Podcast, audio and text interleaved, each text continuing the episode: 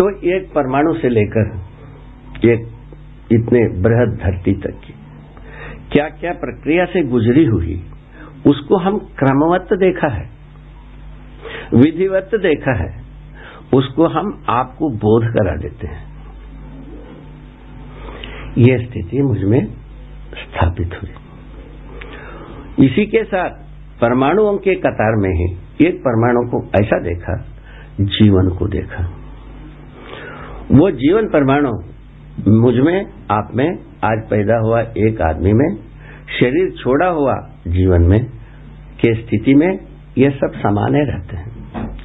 शरीर को छोड़ करके भी जीवन रहता है और शरीर के साथ नहीं रहता है। शरीर के साथ क्यों रहता है? उसको पूछा जाए तो आगे प्रसंगवश मैं बताऊँगा। इतने इस जगह में हम देखा कि शरीर के माध्यम से जीवन अपने को प्रमाणित करना चाहता है। इतने सूत्र है इसका। इस जीवन क्या प्रमाणित करना चाहता है भाई?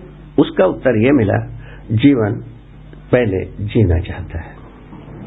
उसके बाद तो जीने के साथ साथ सुखी होना चाहता है। सुखी होने के साथ साथ प्रमाणित होना चाहता है। ये तीन स्थितियाँ हैं। उसमें से जो पहला स्थिति है, जीना चाहते हैं वो जीव कोटि में ही पूरा हो जाता है। जैसा है, जो सुखी होना चाहते हैं और प्रमाणित करना चाहते हैं, ये मानव कोटि में ही पूरा होता है और कहीं पूरा होता नहीं है। इसको मैंने भले प्रकार से देखा। ये बहुत संतुष्टि की जगह मुझको मिली।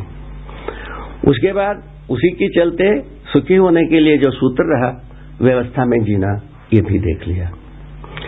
ये जितने भी जड़ संसार है, जिसको हम आज कहते हैं, पदार्थावस्था, प्राणावस्था, जितने भी ये खनिज व संसार है, उसका ठोस, तरल, विरल स्वरूप है। और जितने भी प्राण कोशाओं से बनी हुई रचनाएँ हैं, जिसके मूल में बहुत सारे रस रसायनों का अनुभव हुआ है मानव जाति को, और भी जो करना है, करते रहेंगे। तो इससे रचित सभी वस्तुएँ, वस्तुओं का जो संयोग से ही कुल मिलाकर के शरीर रचना की बात देखी भौतिक रासायनिक वस्तुओं से ही ये जीव शरीर भी बनता है, मनुष्य शरीर भी बनता है। तो इन शरीर में जो अंतर मैंने देखा, जीव शरीर, मनुष्य शरीर की, वो ये है कि मनुष्य की, मनुष्य शरीर रचना में ही मेधस तंत्र समृद्ध हो पाता है। समृद्ध होने का मतलब यह है, जीवन बहुमुखी विधि से अपने को प्रमाणित करने योग्य मेधस तंत्र बना रहता है। इसको मैंने सटीक देखा है। इसमें कोई कोना मुझसे बच करके तो नहीं रहा है। ये सब देखने के बाद मुझको ऐसा लगा, जीव कोटि बिल्कुल अपने में व्याख्यायित है, अपने में परिभाषित है, अपने में व्यवस्थित है। वैसे ही मानव भी अपने में परिभाषित है और व्याख्यायित है और इस ढंग से जीने पर आदमी को सुखी होना बन जाता है। ये भी हमको पता लगा।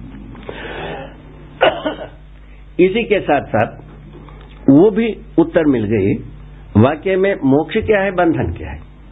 जिस बात के लिए हम चले थे, उसका उत्तर इसी जगह में मिल गए कैसे मिल गए भाई? जीवन जो है, स्वयं, मनुष्य मनुष्य जो है ना, क्या प्रमाणित करना है? पहले बताया, सुख को प्रमाणित करना है। ठीक है? सुख को प्रमाणित करने की जगह में वो क्या होना पड़ता है? समझदार होना पड़ता है। मनुष्य समझ करके वो व्यवस्था को प्रमाणित करेगा और सुख को प्रमाणित करेगा। दूसरे विधि से कर नहीं पाएगा। मैं स्वयं साधना करता रहा। सब लोग कहते रहे, कहते भी रहे, बड़ा नियम संयमी बड़ा सटीक रहता है आदमी। सब उमड़ उमड़ करके हमको देखने आते थे। तो किंतु मैं गवाही कर रहा हूँ हम कोई भी, हमारा मानसिकता में कोई संयम नहीं रहा, जब तक हम समाधिस्थ नहीं हुए। तब तक मुझमें कोई संयम नहीं रहा मानसिक रूप में। ये सच्चाई है। जब हम, हमारे में इतनी ही बात रही एक प्रकार से कि हम यदि साधना करना है और कोई उठपुटांग हम नहीं कर सकते। उठपुटांग बात हमारा मन में ना उपजे, ऐसा कोई बात नहीं थी। यदि ये सच्चाई है, मैं जो गुजरा हूँ, तब तो इसके आधार पर हम इस दावे के साथ कह सकता हूँ, जब तक आदमी समाधिस्थ नहीं होगा, तब तक उटपुटांग विचार ना आए, ऐसा कोई कायदा अस्तित्व में नहीं है। इसीलिए दो व्याकुलता की बात, मैंने मनुष्य स्वयं नहीं चाहता है कोई उटपुटांग बात हो, मन में आवे, ये कोई आदमी नहीं चाहता है। साधना करने वाला तो कोई चाहता ही नहीं। मेरे अनुसार। मैं भी नहीं चाहता रहा। होता ज़रूर रहा। यही स्थिति में, यही संकट मेरे अनुसार सभी साधकों के सामने गुजरता है। इसी से जो साधक जो है, जब तक सह पाता है, सह पाता है, झेल पाता है, झेल पाता है। जब झेल नहीं पाता है, झेल नहीं पाता है, सह नहीं पाता है, सह नहीं पाता यही मैं कह सकता हूँ। यही इसका समीक्षा है। अब जब इस मुद्दे का उत्तर मिल गया, क्या चीज़? बंधन और मोक्ष। बंधन क्या चीज़ है? मनुष्य जो है ना समझदार होकर के जीना है। मुख्य बात यह है। तो नासमझी से नासमझी क्या है? पशु जीवन जैसा जा, जानवर जैसा जीता है जानवरों के क्रियाकलापों को हम एक मॉडल मान लें। उसी को एक कसौटी मान लें उसी को एक प्रमाण मान लें। उसके अनुसार यदि हम जीने के लिए प्रवृत्त होते हैं स्वाभाविक है हमारे लिए तो भ्रम हो गए क्योंकि हम समझदार होकर के जीना है और ना नासमझी से जीने के लिए हमको परंपरा मजबूर कर दिया। उसका प्रमाण है कि कामोन्मादी मनोविज्ञान, भोगोन्मादी समाजशास्त्र और लाभोन्मादी अर्थशास्त्र, ये तीनों चीज़ दुकान सजी हुई है। अब इसके बीच में चलता हुआ हर अभिभावक अपने बच्चे को बहुत अच्छा बने, श्रेष्ठ बने, संस्कारी बने, सुंदर बने सुखद बने, समाधानित हो, ऐसा आशीष करते हैं। मैं समझता हूँ, हर अभिभावक किसी न किसी कोने से यही आशीष किया करते हैं। इसको भी हमने देखा है। अब इसका इसका तालमेल कहाँ है? हम जो बच्चों को हम जो सिखाते हैं, पढ़ाते हैं, उसका और जो हम आशीष करते हैं, उसका तालमेल कहाँ है? ये कहीं दिखा नहीं। तो तब हमको वो जो दूसरा भाग थी राष्ट्रीय चरित्र, संविधान, इसके मुद्दे में। उसका भी उत्तर मिल गया। क्या मिल गया भाई? अस्तित्व में हर एक एक अपने त्वासहित व्यवस्था है, समग्र व्यवस्था में भागीदारी करता है। ये चीज़ मानव में आने के लिए रास्ता मिल गई मानव का परिभाषा मिल गई। मानव शुद्धता, जागृत मानव का एक परिभाषा मिली। उनका कार्य व्यवहार का स्वरूप मिली। उस कार्य व्यवहार को हम सूत्रित करते हैं, व्याख्यायित करते हैं। यही समाजशास्त्र या संविधान कहलाता है। संविधान का व्याख्या देने पर ही समाजशास्त्र है। मानव का आचरण को बोध कराना ही समाजशास्त्र का मूल वस्तु है। यह हमको समझ में आ गई। इस ढंग से क्या हुआ? दोनों मुद्दे पर हमको उत्तर सहज रूप में मिली कि मानवीय आचार संहिता रूपी संविधान से, संविधान के रूप में राष्ट्रीय चरित्र को हम पहचान सकते हैं। ये विश्वास मुझमें हुई। उसके बाद यदि हम भ्रम मुक्त हो जाएँ, भ्रम से भ्रम का मतलब है, जीवों के सदृश न जिया जाए, मनुष्य के सदृश ही जिया जाए। यही भ्रम से मुक्त होने का मतलब नहीं है, न कि कोई हिमालय को उधर से इधर नहीं करना है, न बर्फ़ को पत्थर नहीं बनाना है। पत्थर को न पानी बनाने जाना है। न शाप किसी को देना है न किसी को आशीर्वाद देना है न चमत्कार करना है न सिद्धि दिखाना है। अस्तित्व में न कोई चमत्कार है न कोई सिद्धि है इसको हम सटीक देखा है। अस्तित्व में कोई सिद्धि नहीं अस्तित्व में कोई चमत्कार नहीं। अस्तित्व अब छाप और इसके बीच में करहता हुआ आदमी शाप और अनुग्रह के आशीर्वाद के बीच, बीच में करहता हुआ आदमी आज भी करोड़ों करोड़ों करोड़ों है। पहले से है सभी है, रहा है। तो उसका ये की उत्तर मिला, जिस क्षण में भी हम जागृति के लिए जिज्ञासु होते हैं, हमारा कदम जागृति की दिशा में एक भी कदम बढ़ती है, उसी मुहूर्त में संपूर्ण शाप, ताप, पाप तीनों ध्वस्त हो जाता है। उसका कोई स्थान ही नहीं रह जाता है, उसका कोई भी कलंक भी नहीं रह जाता है। वो कैसे होता है? इसको, इसका उत्तर गणकीय विधि से मिला। जैसा गणित को हम हज़ार बार गलत किए रहते हैं हर बच्चे करते ही हैं, अब कोई दस बार करते हैं, कोई हज़ार बार करते हैं, गणित को तो गलत करते ही हैं, हर बच्चे करते हैं। जब सही करना आ जाता है, वो जीवन भर के लिए सही होती है। गलत करना रहता है, वो एक बार जैसा गलती करते हैं, दोबारा वो गलती करते ही नहीं, दूसरे ही करते हैं। उसको भी उसको भी प्रमाण रूप में हम देख सकते हैं एक करोड़ बच्चों के लिए एक गणित का प्रश्न दिया जाए, उत्तर देते हैं तो एक होता है, गलत होते हैं तो करोड़े होता है, और भी ज़्यादा हो सकता है। ऐसा बना रहता है, इसको हर सामान्य व्यक्ति भी इसको सर्वे कर सकते हैं। इस ढंग से हम और एक सूत्र पा गए, हम मानव सही में एक हैं। गलती में अनेक। कितना छोटी सी बात है। इसको तो हर व्यक्ति पाई जा सक पाई जा सकता था महाराज। वो किए नहीं, उस वक्त परिश्रम नहीं किए। कैसा परिश्रम नहीं किए? उसका आगे भूमि में आता है ये। जब अस्तित्व को देखा, महिमा संपन्न, एक सूत्र हमको मिले। क्या मिली भाई? अस्तित्व में दो ही प्रजाति की वस्तु है। एक एक के रूप में हम गिन सकते हैं। एक ऐसा बहुत बड़ा राशि है। दूसरा, सर्वत्र एक सा फैला हुआ एक वस्तु है, इसको हर व्यक्ति एक क्षण में समझ सकता है। ये ये वस्तु एक वस्तु के अंदर घुला हुआ, डूबा हुआ, घिरा हुआ, भिगा हुआ देखा गया। एक एक के रूप में जितने भी वस्तु है, इसका नाम प्रकृति कहा जा सकता है। या और कोई नाम रख ले। क्या बुरा है इसमें कोई भी नाम रख ले। रख करके बस देखें, देखने पर ये एक एक के रूप में जितने भी हैं, जड़ चैतन्य वस्तु। चैतन्य वस्तु का मतलब जीव कोटि, मनुष्य कोटि। ये दोनों मिलकर के चैतन्य कोटि। और जो जड़ कोटि का मतलब पदार्थावस्था, प्राणावस्था। जो प्राणकोशाओं से बनने, बिगड़ने वाली संसार और जितने भी खनिज पदार्थों से जो संगठित, विघटित होने वाले पदार्थ, ये सब पदार्थावस्था में है। ऐसे वस्तुएँ जितने भी हैं, ये इन सभी वस्तुओं वस्तुएँ व्यापक वस्तु में भिगाई है घुला ही है मैंने डुबाई है और घिराई है।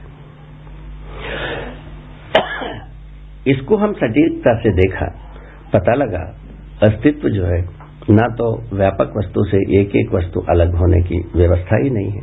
अस्तित्व में ऐसा कोई प्रावधान ही नहीं है। अस्तित्व में जो प्रावधान नहीं है वह आदमी पैदा कर नहीं सकता। अस्तित्व में जो कुछ भी प्रावधान है, उपयोगिता को छोड़कर, दुरुपयोगिता की ओर करता है, कर, कुछ भी उपलब्धि करते हैं हम। जैसा युद्ध के लिए हमने बहुत सारा चीज़ प्रयोग किया। इसमें सिवाय ये धरती को बर्बाद करने के अलावा, या मानव को बर्बाद करने के अलावा दूसरा कुछ हम कर नहीं पाए। शायद है, ये चीज़ सारा विज्ञानियों को भी धीरे धीरे समझ में आ रहा है। वो थोड़ा सा देरी से समझ में आ रहा है जल्दी समझ में आता, शायद और भी अपन समृद्ध हो सकते हो सकते थे और सुखी होने की रास्ता और भी अपने को मज़बूत हो सकती थी।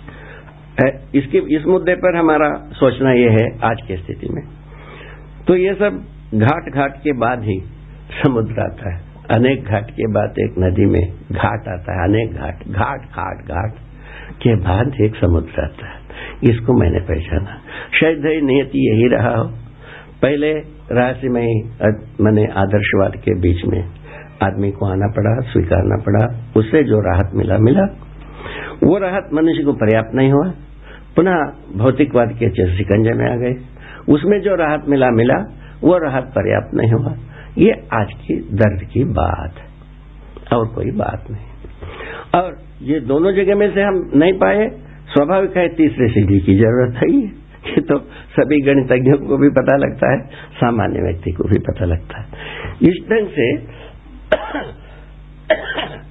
जो उत्तर पाए, बंधन और मोक्ष का उत्तर, ये बना, आदमी समझदार होता है तो बंधन से मुक्ति पाया। यहाँ आ गए हम। और समझदार हो कैसा? उसके लिए जब देखी हुई बात को यदि हम देखा मुझमें क्या भ्रम है? कोई बंधन है? मुझमें मैं शोध किया, मुझमें मैं जांचा, तब पता लगा कि हमारे पास कोई बंधन का कारण कुछ भी नहीं दिखता। तो यही स्थिति सब में क्यों न पैदा किया जाए? सब में पैदा करने पर कैसा लगेगा?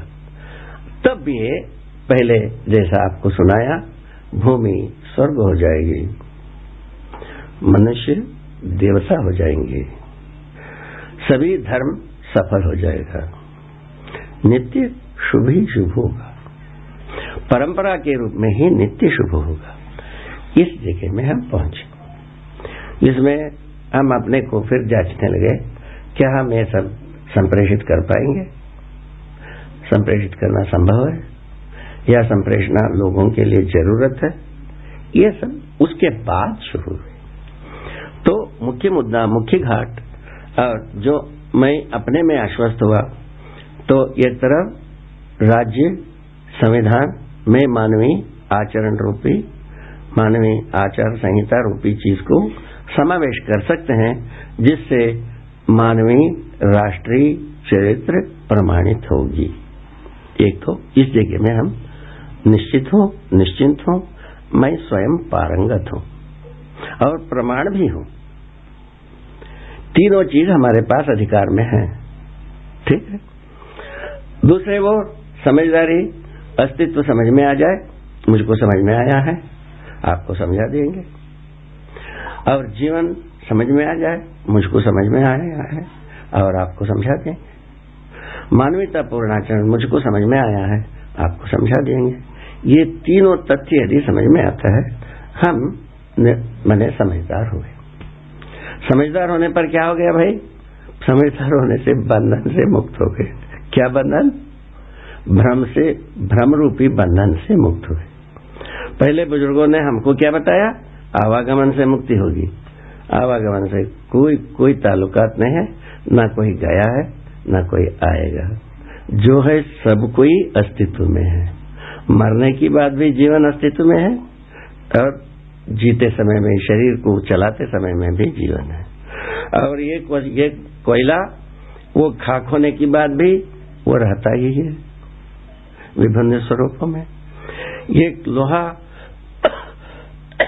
को टुकड़ा टुकड़ा बुरादा बनाने के बाद भी लोहा अपने स्वरूप में रहता ही है। या विभिन्न स्वरूप में, में बट करके रहता है। ये भौतिक रसायनज्ञ इस बात को समझे भी होंगे। समझे नहीं होंगे तो मजबूरी समझेंगे। ये तो समझने के लिए सबको ही तो मजबूर है। समझना ही पड़ेगा। इस ढंग से समझदारी समझ में आता है। मूलतः वस्तु का नाश नहीं होता है। ये ये मुझको पूरा समझ में आया है। उसी आधार पर मैं ये मंगल कामना की है कि भूमि यदि स्वस्थ रहेगी, मानव जागृत परंपरा के रूप में जी सकता है। यही स्वर्ग होने, नित्य मंगल होने का आधार है। इस विधि से मैं जो मंगल कामना मुझमें, मेरे मन में उपजी, उसके समर्थन में पूरा अस्तित्व, जीवन और मानवीयता पूर्ण आचरण ये तीन प्रधान मुद्रा, मुद्दा है। इससे बड़ी उपकार यह होगी धरती को बिना घायल किए पेट फाड़े, धरती को बर्बाद किए बिना मानव इस धरती पर चिरकाल तक इस धरती पर रह सकता है। उसका भी विधि इसी समझदारी से आती है। ये तो बात बहुत सुस्पष्ट है। आज तक की बीती गुजरी इतिहास से कुछ भी घटनाएँ घटित किया है मानव ने अप्रत्याशित।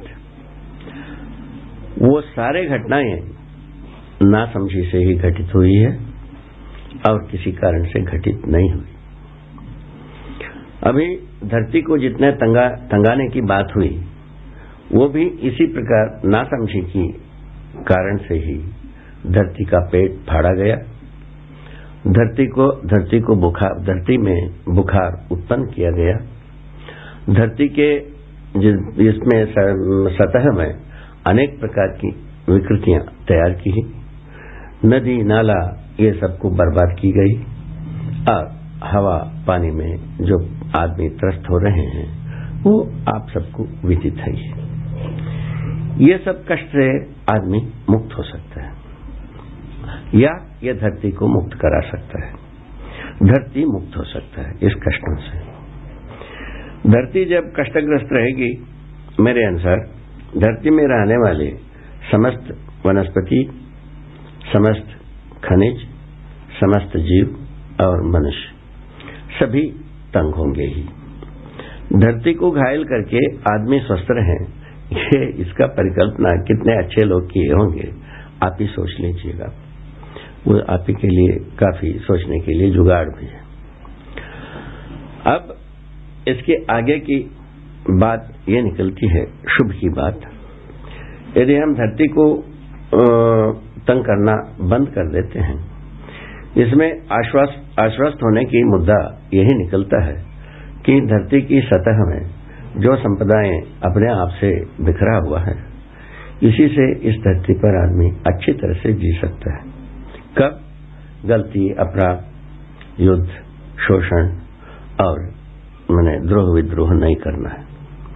ये सभी चीज़ें, ये सभी घटनाएँ, अभी जैसा गिनाए आपको, द्रोह विद्रोह, शोषण युद्ध, ये सब चीज़ मनुष्य की नासमझी का उपज है। यह समझदारी का उपज नहीं है।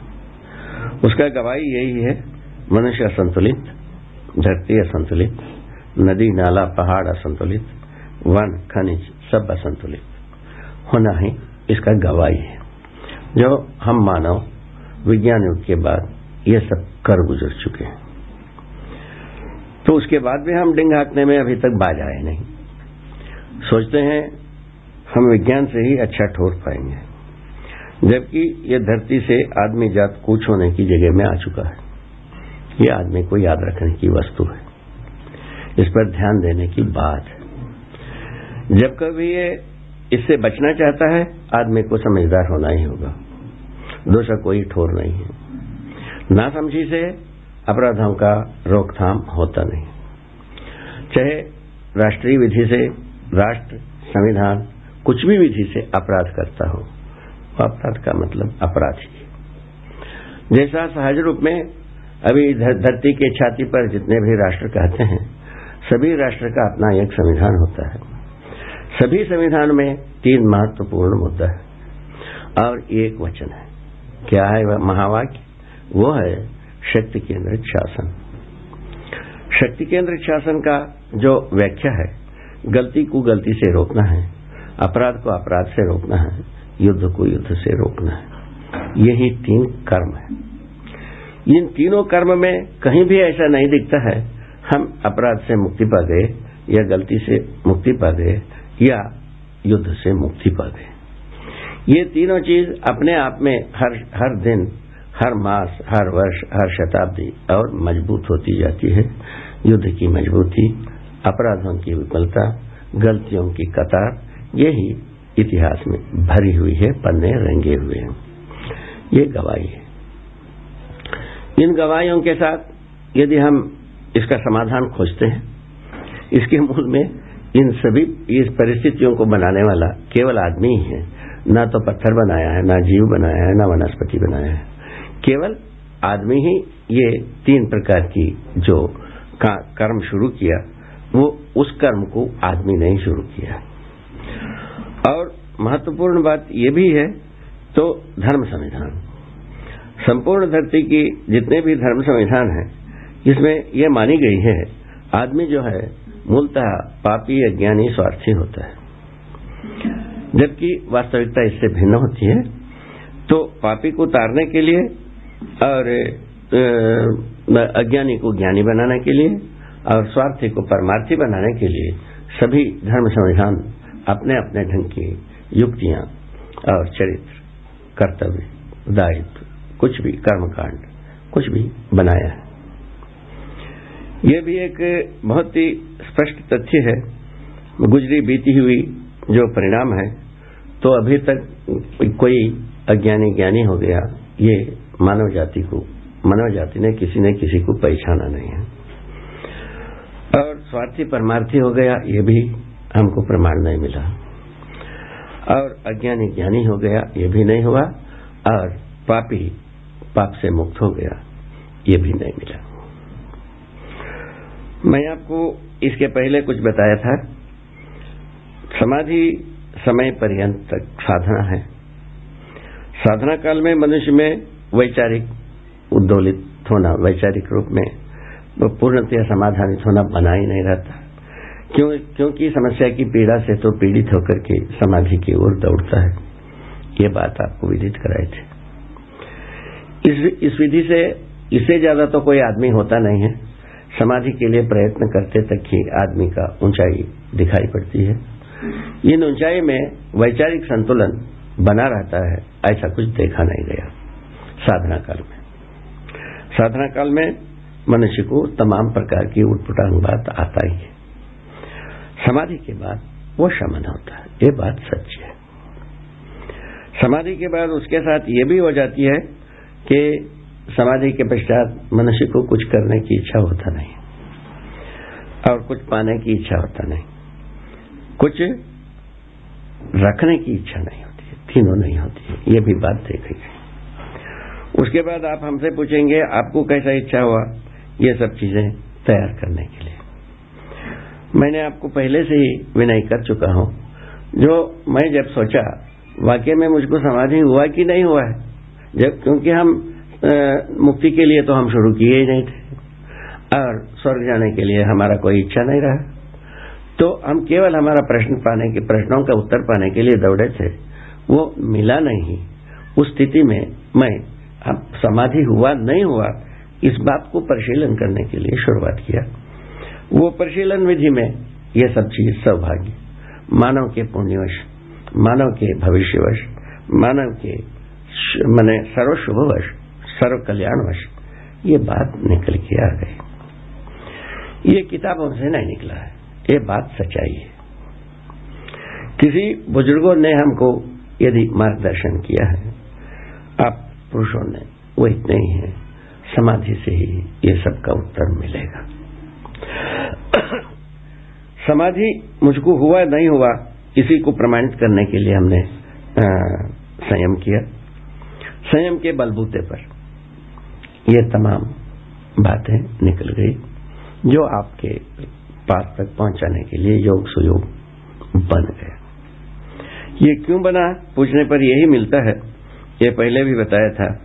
ये तरंगवत है, सारा समझदारी मानव का। पहले जंगल युग में और शिला युग में, धात युग में जैसा ही जिया, ये सब इतिहास में लिखी हुई है। जैसा ही राजयुग आया कविला युग, ग्राम युग से राजयुग जैसे ही आया तो काफ़ी लोगों ने राहत पाया। राजा जानमाल का रक्षा करेगा। जबकि वो चीज़ अभी तक हुआ नहीं। जानमाल की रक्षा हुआ नहीं है। अमन चैन तो बहुत दूर है। ये दो बात को सोचा गया था। ना तो अमन चयन के बारे में हम आश्वस्त हुए हैं। नहीं, ये जो जानमाल की रक्षा होती है, इसमें भी हम आत्मनिर्भर नहीं हुए तो हर परिवार, हर समुदाय इसी बात के लिए चिंतित रहता है कैसे जान माल का रक्षा किया जाए और अमन चयन से जिया कैसे जाए। इसको अभी तक की समुदाय तक की मनुष्य सोच पा रहा है। ये ये, ये स्थिति सबको विदित है। इन तथ्यों को हम ध्यान में रखने में पता लगता है। ये जो आदर्शवादी सीढ़ी लगी जिससे लोगों को जो कुछ भी राहत मिली तत्काल और जो वो राहत कुछ काल के बाद पर्याप्त नहीं हुई। यह पुनर्स्मरण दिला रहे हैं।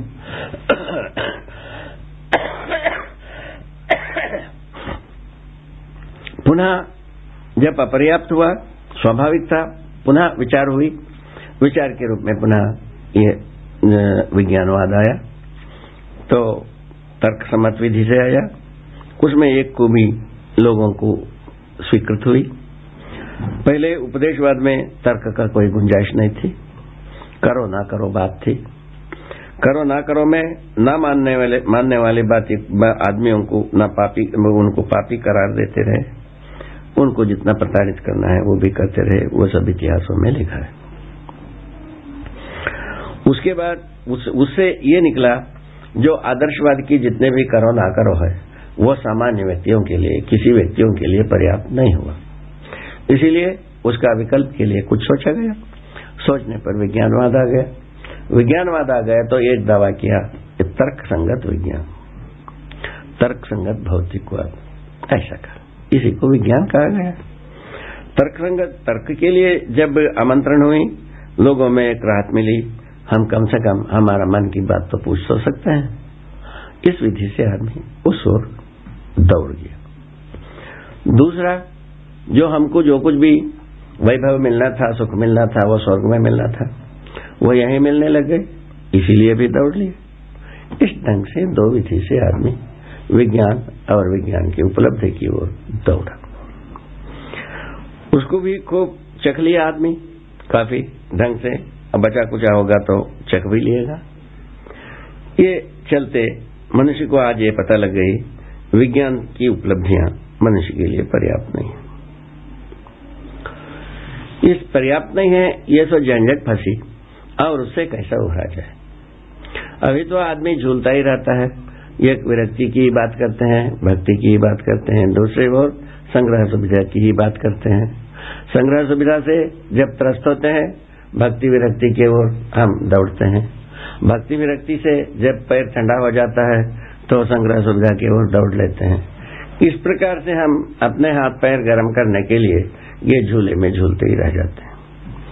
और दोनों सुनने में अच्छा ही लगता है। जो अच्छा लगना अच्छा होने में कितना दूर है, अब हर व्यक्ति अपने में सोच सकता है। अच्छा लगने मात्र से अच्छा होता नहीं है। ठीक है?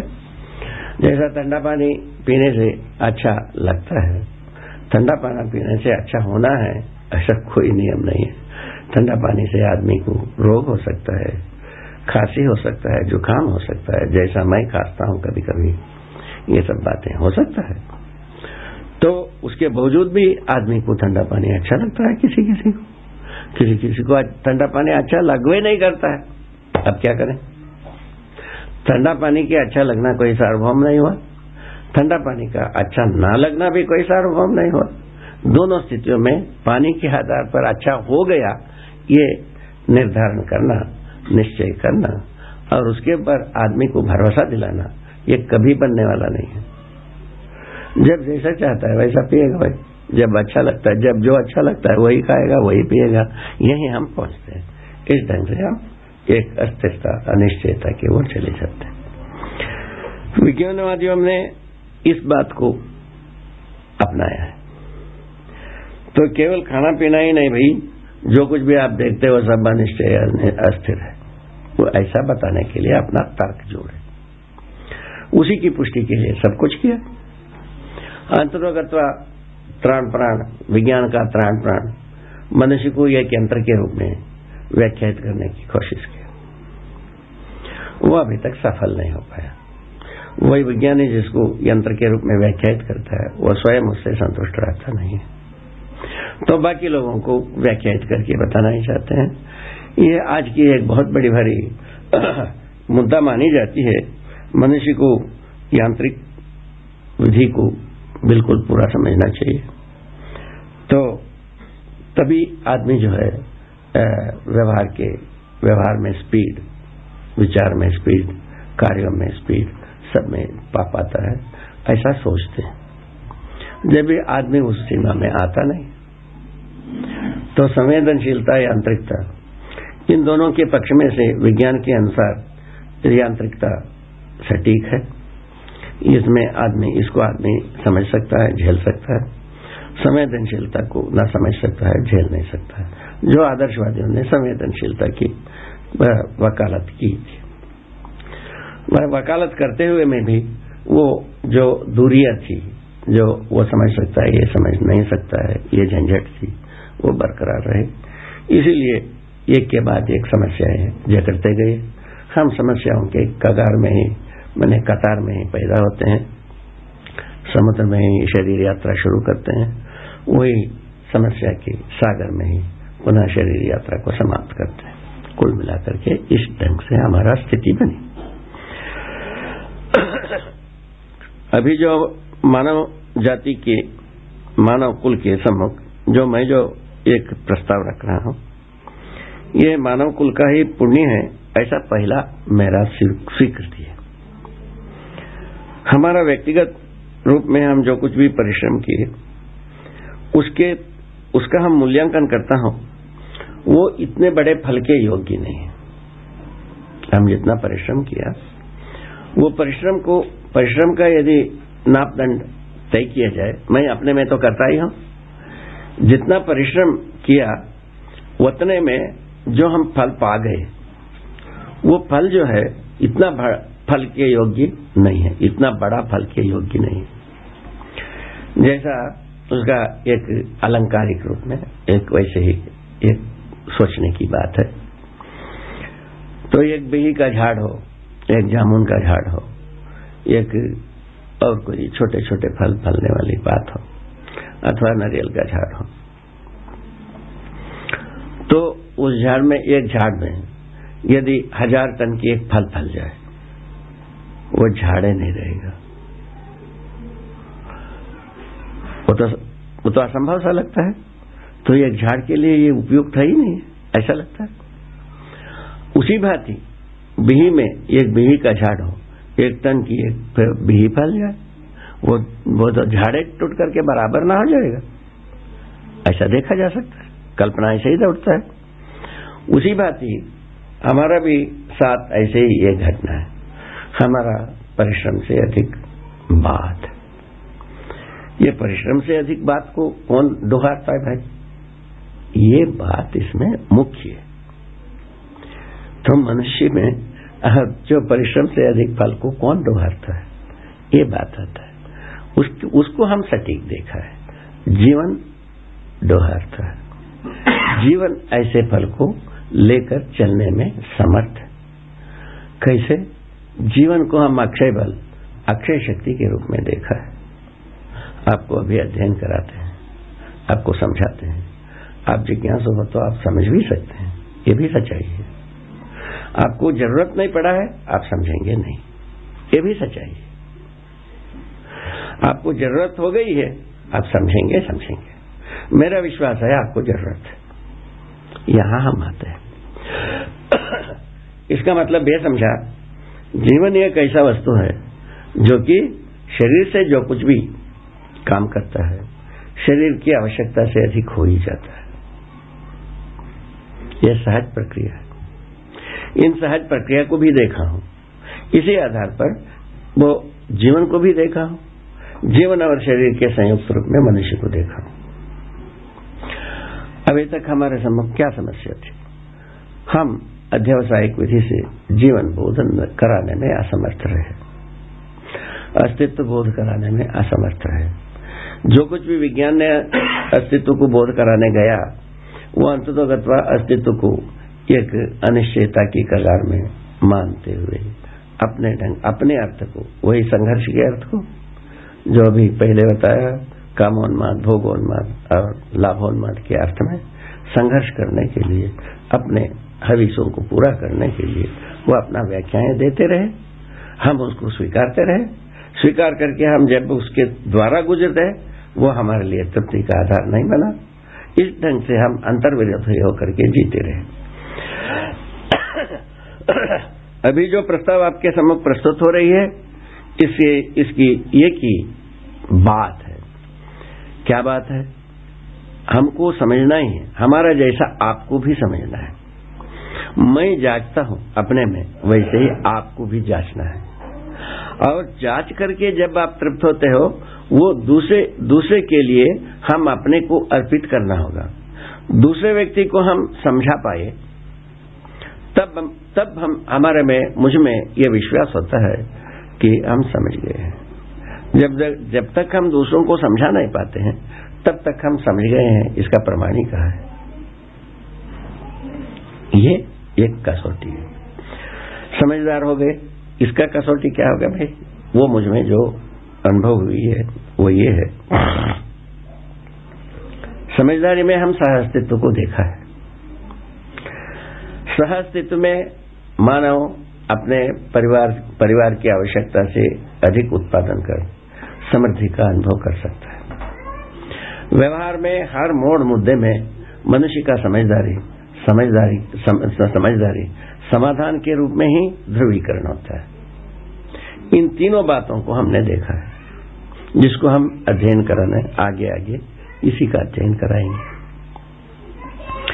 तो इन अध्ययन क्रम में जब हमको समझदारी आती है उसको हम प्रमाणित करने के क्रम में हम बहुत बड़ा दूर दूर तक हम फैल जाते हैं। जबकि शरीर इतने में ही रहता है जितना लंबाई चौड़ाई रहती है। हमारा समझदारी दूर दूर तक फैलता है। जैसा अभी आप ही हम एक कर्म कर रहे हैं, जो मानव के लिए जो एक प्रस्ताव प्रस्तुत कर रहे हैं, ये स्वयं में अपने आप से एक व्यक्ति की लंबाई, चौड़ाई, ऊंचाई की जगह में से बहुत दूर दूर तक फैले, फैलने वाली चीज़ें है। इसी प्रकार हर मनुष्य में वो मादा है। हर मनुष्य में वो योग्यता है। वो हर मनुष्य में वो अरमान है। हर मनुष्य में ऐसा एक उत्साह जगाया जा सकता है। कैसे? समझदारी के अर्थ में। ये इस प्रस्ताव का मतलब है। इस विधि से हम यहाँ पहुँचे। विज्ञान अपने में एक सीढ़ी है। उसके पहले की सीढ़ी एक आदर्शवाद है। उसके पहले जो सीढ़ी है कलाकारी ग्राम और कविला समाज संसार है। उसके पहले जो भटकता हुआ, जो जंगल जंगल में भटकता हुआ और शिलायुग में सिर कूटता हुआ, ये एक सीढ़ी है। इस ढंग से ये सीढ़ियाँ लग करके हम यहाँ तक पहुँचे हैं। इस उपकार को अपने को स्वीकारना चाहिए और इसके लिए हम कृतज्ञ हों। ये दूसरा एक स्थिति में हम पहुँच गए। अब ये पृष्ठभूमि का सामान्य उपक्रम आपको बताया। मैं स्वयं उसका सार संक्षेप क्या बना? हम स्वयं परंपरा के, परंपरा ने जो उच्च कोटि की चीज़ हमको प्रस्तुत की, उसमें हम संतुष्ट नहीं हुए। फलस्वरूप, हम अपने को एक जिम्मेवार व्यक्ति माना। जुम्मे, हमारा प्रश्न का जिम्मेवारी मेरा ही है, ऐसा जिम्मेवारी को स्वीकारा। फलस्वरूप, प्रयत्न किए, वैचारिक प्रयत्न किए, और कोई कोई बात के लिए हम प्रयत्न नहीं किए। और वैचारिक प्रयत्नों में हम अंत में ये पाया, सभी मनुष्य सुखी हो सकता है, सभी धर्म सफल हो सकता है, ठीक है? और ये धरती स्वर्ग हो सकता है, मानव देवता हो सकता है। इस प्रकार की चीज़ पा गए इसीलिए हमारा इच्छा हुई, हमारा उत्साह बना, जो सारा मानव के सम्मुख इसको रखा जाए, उसी प्रयत्न में हम चल रहा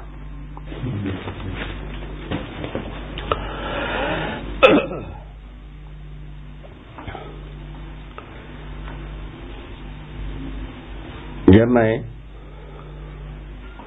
अपने में अस्तित्व समझा, अस्तित्व जीवन और मानवता पूर्ण भले प्रकार से समझा, उसके तुरंत बाद ही मुझमें एक ऐसी स्थिति बनी जिसको अभी आपके सम्मुख रखना चाह रहे हैं।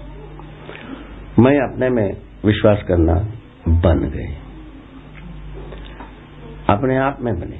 इसमें कोई बहुत बड़ी भारी चकरडंडी किया हो, अथवा बहुत प्रयास किया हो, परिश्रम किया हो, ऐसा कुछ भी नहीं। समझदारी के तुरंत बाद ही स्वयं अपने आप में विश्वास होना शुरू किया। विश्वास को हम हर आयामों में जांचना भी शुरू किया। उसी भांति श्रेष्ठता का सम्मान करना भी बन गई। जो मतलब किसी भी श्रेष्ठता है, उसको मूल्यांकन करना बन गए फलस्वरूप सम्मान करना बनता है। हम जिसको मूल्यांकन करते नहीं हैं, उसको हम सम्मान कर नहीं पाएँगे। मेरे अनुसार वो एक लक्ष्मण रेखा समझ में आ गई। समझदारी के बाद ही कहीं ये उपजना शुरू किया। श्रेष्ठता का सम्मान करना भी बनने लगा।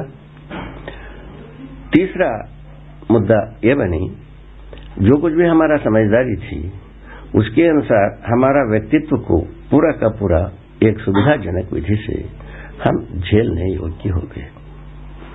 मुझको कहीं भी ऐसा, कोई ऐसा दिक्कतें नहीं हुई, जिससे कि प्रतिभा के अनुसार, जैसा कि अस्तित्व सहज विधि के अनुसार, जीवन सहज विधि के अनुसार, हम जी नहीं पाऊँगा, ऐसा कोई घाट अभी तक मिला नहीं। आगे जैसा हो। अभी तक तो मेरे सम्मुख ऐसा कोई घाट मिला नहीं। इसका नाम दिया है प्रतिभा और व्यक्तित्व में संतुलन नाम दिया है। इसमें हम सही, सच्चा उतर गए। तीसरे स्थिति में, चौथे पाँचवें स्थिति में यह आई, व्यवहार में हम सामाजिक होना, समाज, सामाजिक होने का तृप्ति मुझको अपने आप से मिलने लगा। उसका ज्वलंत गवाही ये हुई हमको संसार के प्रति कोई भी शिकायत शेष नहीं रहेगी। किसी के ऊपर मेरा कोई शिकायत नहीं है। अब रह गया मैं कितना सार्थक होता हूँ नहीं सार्थक होता हूँ, उस बात की जाँच हरदम करता रहता हूँ। इस ढंग से हम, ये तो शिकायत से मुक्त हो गए। मेरे दायित्व कर्तव्यों को हम जब जितने संबंधों में जीता हूँ, उस ढंग से हम जीने में सार्थक हो गए। दूसरे ओर भौतिक समृद्धि। तो हम यह भौतिक रूप में, ऐसा तो हम आरंभिक काल में बालिकाल से ही हम परिश्रमी परिवार में थे। परिश्रम करना हम जानते ही थे। सेवा करना भी जानते ही थे। किंतु समृद्धि का मतलब हमको समझ में नहीं आती रही। किंतु समृद्धि का मतलब हमको समझ में आ गया। हमारा परिवार के लिए जितना ज़रूरत है, उससे ज़्यादा हम उत्पादन कर लेते हैं, हम समृद्धि का अनुभव करते हैं। इसमें शायद किसी को शिकायत नहीं होना चाहिए। होता है तो उसको ठीक कर लेना चाहिए। ठीक है? तो इसके बाद ये इस ढंग से छह बहुत बढ़िया चीज़ हमारा हाथ लग गई। इसका नाम दिया स्वायत्तता। मनुष्य अपने में स्वायत्त हो सकता है, समझदारी के आधार पर। मैं स्वायत्त हुआ हूँ, ऐसे ही आप भी हो सकते हो। इस ढंग की बात आ गई। उसके बाद आगे चल करके ऐसे समझदारी को हम वांगमय बनाने के लिए तैयार हुए, जब स्वायत्त हुए। तो हमारे बात संसार को हम परोस सकते हैं, बता सकते हैं, समझा सकते हैं, बोल सकते हैं, जी सकते हैं, ये सब साथ साथ आने लगा। फलस्वरूप इसको एक वांगमय रूप, दस्तावेज़ का रूप देना शुरू किया। पहला दस्तावेज़ तैयार हुई, मध्यस्थ दर्शन सहअस्तित्ववाद मध्यस्थ दर्शन में मध्यस्थ दर्शन को चार खंडों में, चार अध्यायों में ध्रुवीकृत किया। पहला अध्याय का नाम दिया है मानव व्यवहार दर्शन। दूसरा अध्याय का नाम है मानव कर्म दर्शन। तीसरा अध्याय का नाम है अभ्यास दर्शन। चौथा अध्याय का नाम है अनुभव दर्शन। इस ढंग से चार अध्याय में पूरा दर्शन को लिखा। इन दर्शन का मूल तत्व है मध्यस्थ दर्शन। मध्यस्थ दर्शन का मतलब मैं इतना ही अभी बताना चाह रहे हैं। तो अस्तित्व में समविषम मध्यस्थ शक्तियाँ अर्थात गतियाँ हैं। इसका अपने अपने ढंग की परिणाम है। जिसमें से मध्यस्थ बल और शक्ति वैभवित होना ही मानव परंपरा का अद्भुत देन है। ये इससे मैं भी चमत्कृत हुआ। अभी तक विज्ञानी, ज्ञानी अज्ञानी कोई भी इसका गंध लग जाता है वह चमत्कृत होते ही हैं। मेरे समूह कभी जितने भी हुआ है। विज्ञान की विज्ञानियों, विज्ञान के अनुसार जो संवेशम शक्तियों को मानने की जगह में है, मध्यस्थ शक्ति, मध्यस्थ बल को कोई प्रयोजन प्रयोजन के रूप में समझना अभी तक बना नहीं है। मैं सोचता हूँ ये बहुत बड़ी भारी खामी रह गई। इसीलिए पुनर्विचार करने के लिए ज़रूरत आ गई। ऐसा मैं सोचता हूँ। तो मध्य, मध्यस्थ जीव मध्यस्थ बल मध्यस्थ शक्ति मध्यस्थ सत्ता मध्यस्थ जीवन। इन चार बातों को चार तथ्यों को चार विधि से तथ्यों को समझ समझाने का कार्य किया है। इसी का नाम है मध्यस्थ दर्शन। सहअस्तित्ववाद को जब हम स्पष्ट करने के लिए गए। वो तीन स्वरूप में, तीन शीर्षक में तैयार हुए। सहअस्तित्ववाद पहला जो बना समाधानात्मक भौतिकवाद। उसका ध्रुव बिंदु है, पूरा का पूरा भौतिकता और रासायनिकता है। ये अपने में त्वा सहित व्यवस्था के रूप में प्रकाशित है। ये समग्र व्यवस्था में ये सब भागीदारी करते हैं। चैतन्य प्रकृति के साथ भी पूरक है, भागीदारी करते हैं, और जड़ प्रकृति जड़ प्रकृति के साथ भी वो भागीदारी करते हैं। इस बात को स्पष्ट करने की कोशिश की। इसका नाम देने के लिए मना हुआ समाधानात्मक भौतिकवाद अभी हमारे पास जो कुछ भी वाद है, वो संघर्षात्मक मैंने द्वंद्वात्मक भौतिकवाद तो मैं ये इस बात को स्पष्ट करने की कोशिश की है अस्तित्व स्वयं में कोई झगड़ा नहीं है। द्रोह नहीं है, विद्रोह नहीं है, छीना झपटी नहीं है। एक दूसरे के लिए पूरक है, एक खुशहाली है, एक उत्सव है, निरंतर विकास है। ये बात को समझाने की कोशिश की है। जो कोशिश में वांग्मय तो वांग्मय है, किंतु आदमी आदमी से ही समझेगा। मेरे अनुसार। तो वांग्मय में तो कोशिशें हो सकता है। अभी तक भी कोशिशें हुए हैं। उसी क्रम में हम भी किया है। इसमें मूल मुद्दा यह है, प्राण प्राण की बात यह है। विज्ञान सम्मत विवेक विवेक सम्मत विज्ञान विधि से तर्क को प्रस्तुत किया है। विवेक का तात्पर्य में यह स्पष्ट करने के लिए स्पष्ट किया है कि प्रयोजनों का पहचान। प्रयोजन यदि समझ में आई है, पहचान हो गई है, उसके लिए हम जो विश्लेषण को, उसका विश्लेषण हम करेंगे। प्रयोजन समझ में नहीं आता हो हम विश्लेषण करते जाए।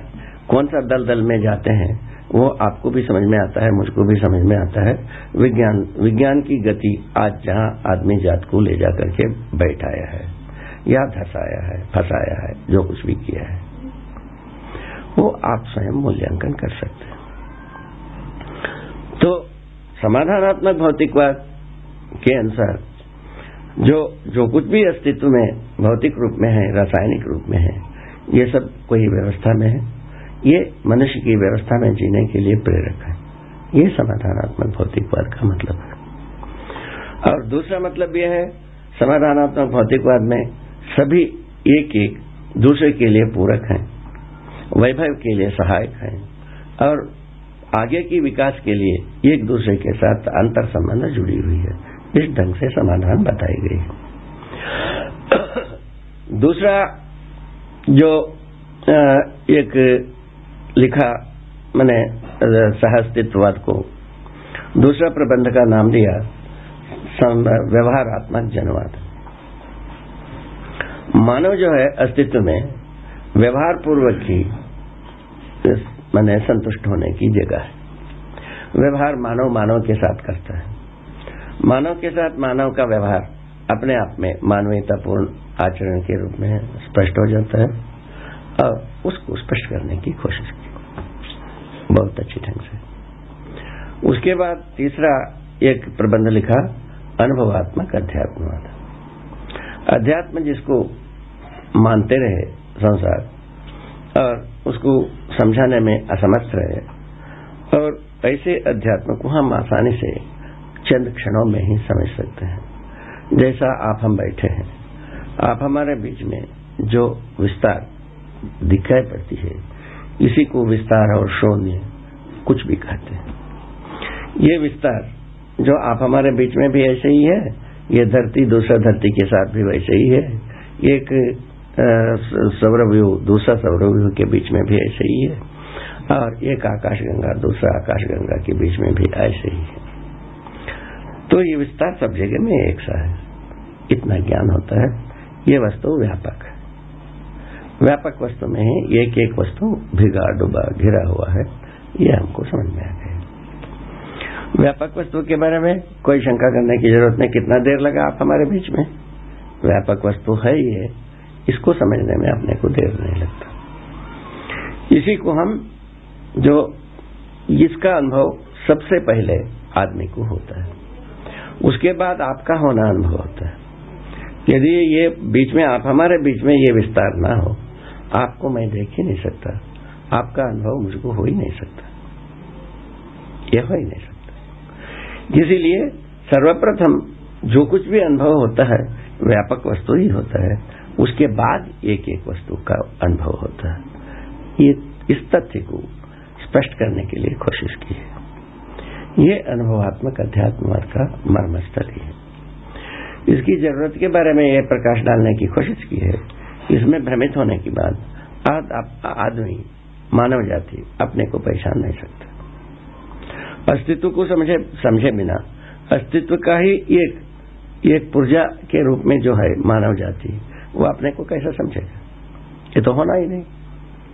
इसीलिए अस्तित्व को समझना बहुत ज़रूरी है। वो ये व्यापक वस्तु में ही संपूर्ण एक एक वस्तु है, ये स्वयं सह अस्तित्व का गवाही हो गई। तो अस्तित्व सह सह अस्तित्व को हम यदि भुलावा देते हैं, सिवाय संकट की और कुछ होता नहीं। ये निकल गया। इससे मूल्यांकित हुआ विगत का। अभी तक जितने भी हम द्रोह विद्रोह, शोषण युद्ध किए हैं, ये सब का सब सह अस्तित्ववादी विरोधी है। सह अस्तित्व के विरोध में ही हम सब किया है।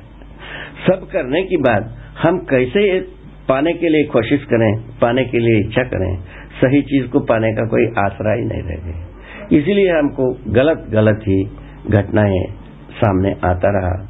हम जैसा जब कभी भी रोते भी रहे, कभी हँसते रहे। जैसा किसी समुदाय परिवार व्यक्ति दूसरे किसी को मार डाल जाता है, मार डालता है, उनका परिवार वालों ने बड़ी खुश होते हैं। ये हमारा शत्रु को नाश कर दिया। बहुत खुश है। देश भी ऐसे ही सोचता है। सरकार भी ऐसे ही सोचता है। अब क्या किया जाए? ऐसे ही धर्मगति भी ऐसे ही मानता है। विधर्मी नाश हो जाए तो हम खुश हो जाए। ऐसा वो भी सोचते हैं। अब इस ढंग से किसके शरण में जाए भाई? धर्मगद्दी के पास जाओ तो ऐसा सोचते हैं। और राजगद्दी की बात जाओ तो ऐसा सोचते हैं। शिक्षा गद्दी में कोई दिशा ना हो और प्रयोजन समझ में नहीं आता हो। ये जो कुछ भी मिलता हो, भ्रमे भ्रम मिलता हो तीनवाद के रूप में आपको पहले से बता दिया। अब उसके बाद हम कहाँ ठोर पावे, कहाँ क्या करें? ये परेशानी थी, जिसको हमारा पहले की जो जो ये सब स्थितियाँ, जागृति की पहले हमारा जो परेशानी थी, वो सब इसी प्रकार मुझमें भी था। आप लोगों के साथ भी वैसा ही है। आप लोग भी उसी खेत की ढेले हैं जो मानव परंपरा की एक शरीर है। शरीर का रचना गर्भाशय में होता है। उसके मूल में जो प्रक्रियाएँ होते हैं, वो सब आप हम समझ गए हैं। और उसके बाद यदि कोई चीज़ है, जीवन है, जीवन शरीर को जीवंत बनाए रखा है, और जीवंतता पूर्वक ही हम कष्ट, सुख को भोगते हैं। ये सोचते हैं और एक दूसरे से बात करते हैं। ये बात हमको समझ में आ गई। इस विधि से हम बहुत अच्छी ढंग से इस इस तथ्य को स्वीकारने के लिए तैयार हुए कि हम इसको इसको पूरे के पूरे चीज़ को मानव के पास पहुंचाना ही चाहिए। उसके बाद उसको शास्त्र के रूप में हम पा गए। शास्त्र के रूप में पाया तो क्या पाए?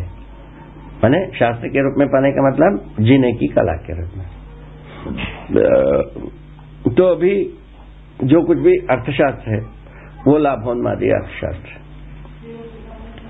उसे तो आदमी सुखी हो नहीं सकते, सब तो सुखी हो ही नहीं सकता। इस आधार पर यदि सुखी होने की रास्ता है, सुखी होने का रास्ता है, वो केवल आवर्तनशील अर्थशास्त्र विधि से है, अर्थनीति से है अर्थ कार्य से है, इसी विधि से इसको हम स्पष्ट करने की कोशिश की वह व्यवस्था के अंगभूत हो सकता है, ये स्वाभाविक है।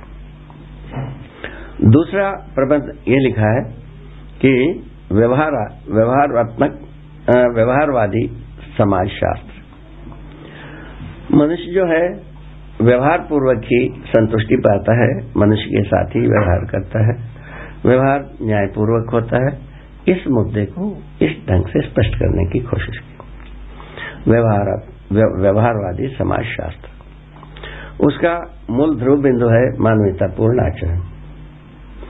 फलस्वरूप राष्ट्रीय आचार संहिता के रूप में हम मानवीय आचरण को स्वीकार सकते हैं। इसको संविधानों में, सभी देश की संविधानों में इसको पहचाना जा सकता है। इससे संसार में, समुदाय समुदाय के बीच में जो मैंने युद्ध की खौफ बनी रहती है, वो सब इससे निवारण हो सकता है।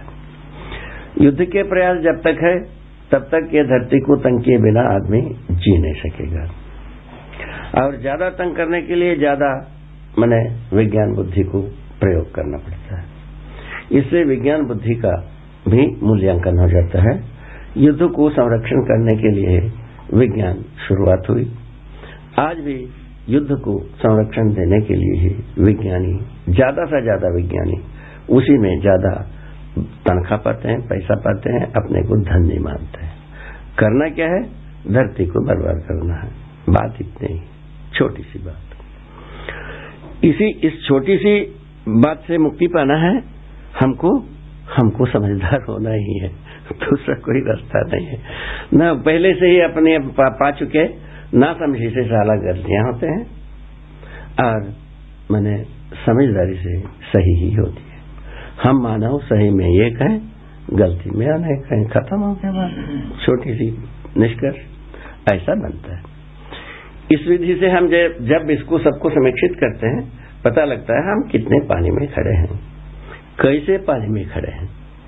ये दोनों नापने में आता है। इस नापदंड में आते हैं तो तब पता लगता है हम किस तरीके की आदमी हैं। उसका मूल्यांकन आगे करेंगे। तीसरा शास्त्र ये लिखा है कि मानव संचेतनावादी मनोविज्ञान। इस मनोविज्ञान शास्त्र में ये बताना चाहा है, जीवन संचेतना का आधार है।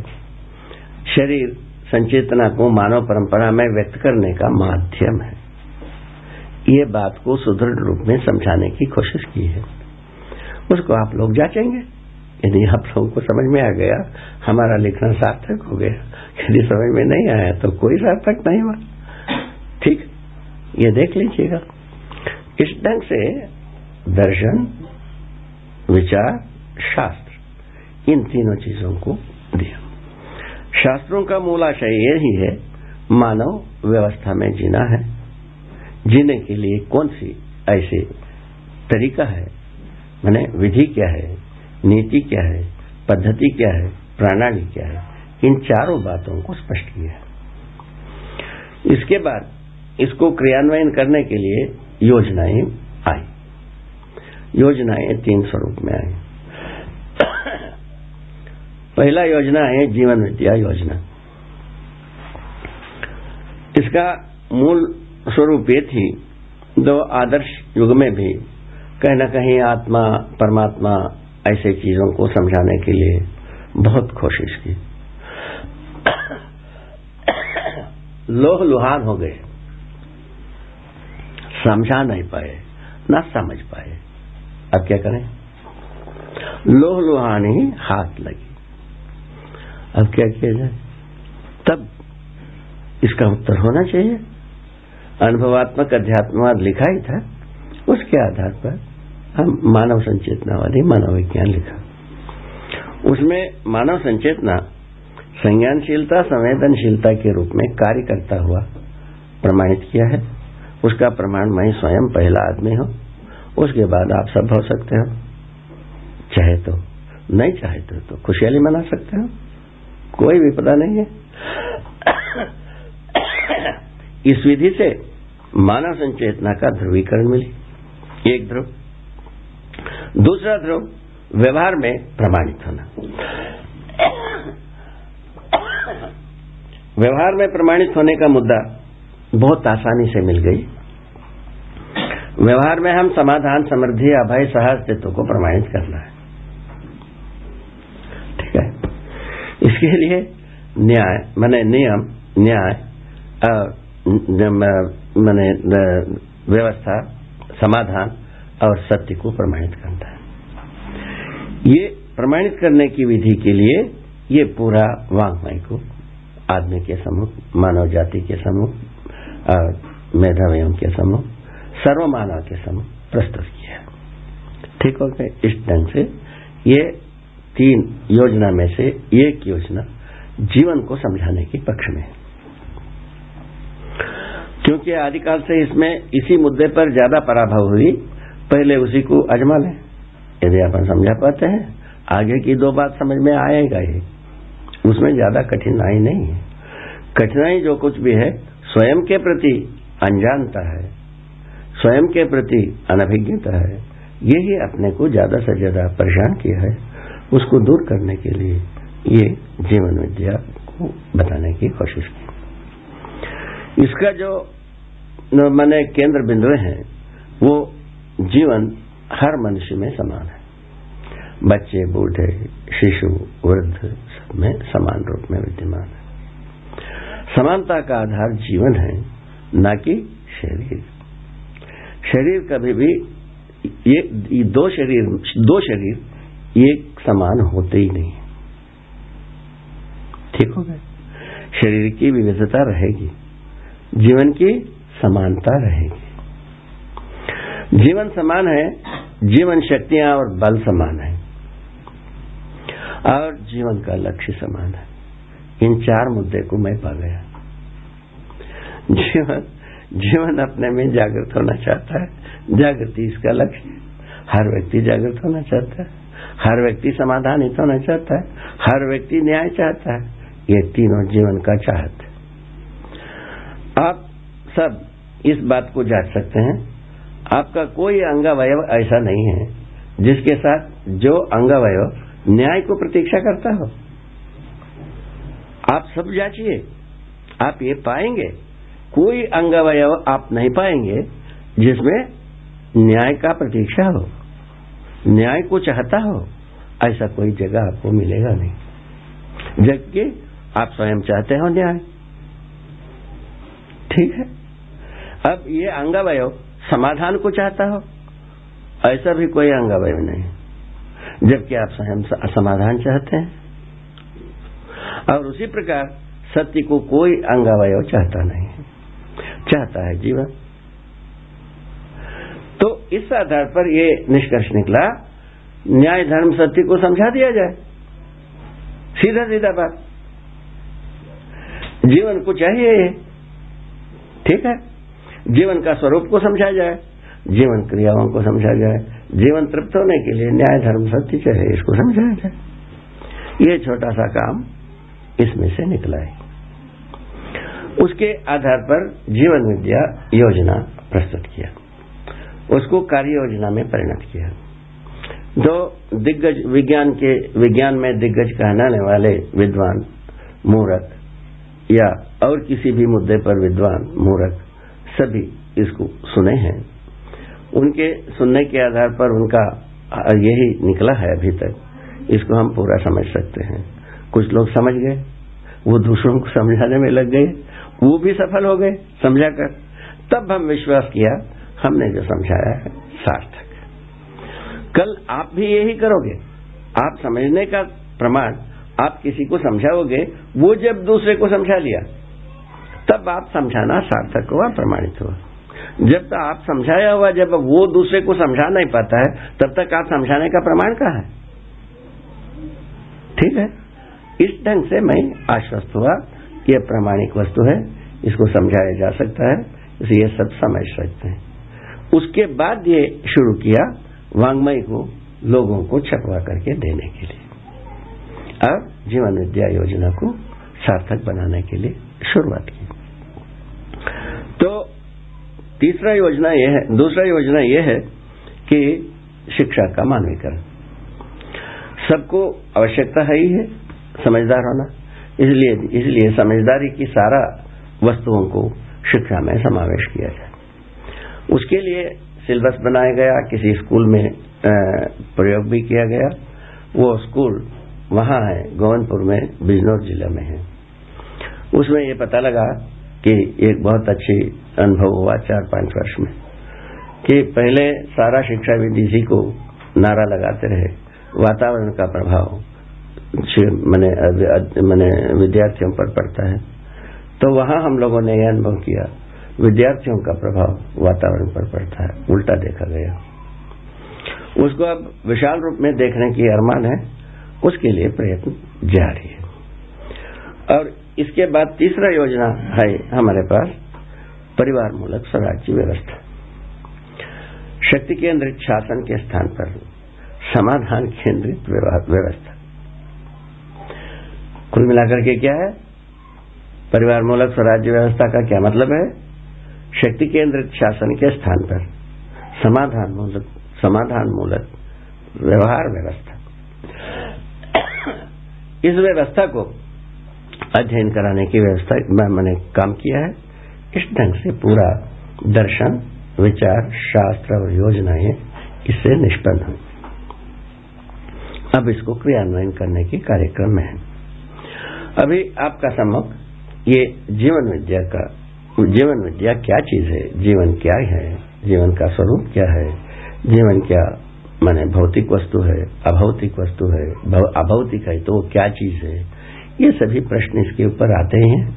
उसका उत्तर इस विधि से आता है।